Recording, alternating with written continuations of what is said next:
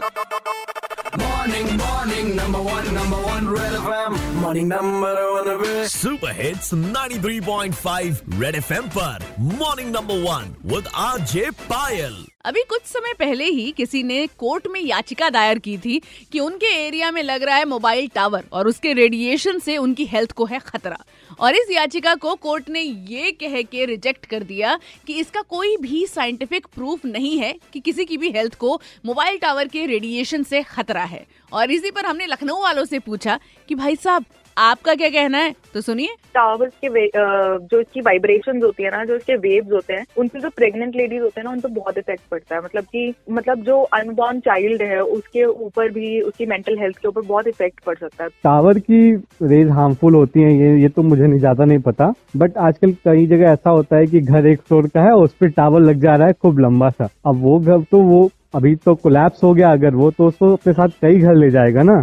इसलिए मुझे लगता है कि एक तरह से हार्मफुल ही है। पायल हम लोग के एरिया में लगने वाला टावर जो सिग्नल्स के लिए तो हम लोगों ने मना किया क्योंकि मतलब जहाँ तक मुझे पता है बर्ड्स के लिए और जो ओल्ड एज के लोग होते हैं उनके लिए ना बहुत यार हार्मफुल होता है। वैसे इसी तरह के मिथ्स को लेकर काफ़ी सारे आर्टिकल्स पब्लिश भी हुए हैं जिनका कंक्लूजन भी यही निकला है कि कोई भी साइंटिफिक रीजन इसका नहीं है। लेकिन स्टिल अगर आपके मन में डाउट है तो गवर्नमेंट की एक वेबसाइट है Tarang Sanchar dot G O V dot in इस पर जाकर आप अपने एरिया में लगे मोबाइल टावर्स की जानकारी ले सकते हैं प्लस इनसे कितनी रेडिएशन निकलती है ये भी जाँच करा सकते हैं। Red F M morning number one R J Payal के साथ रोज सुबह सात से बारह Monday to Saturday only on Red F M बजाते रहो।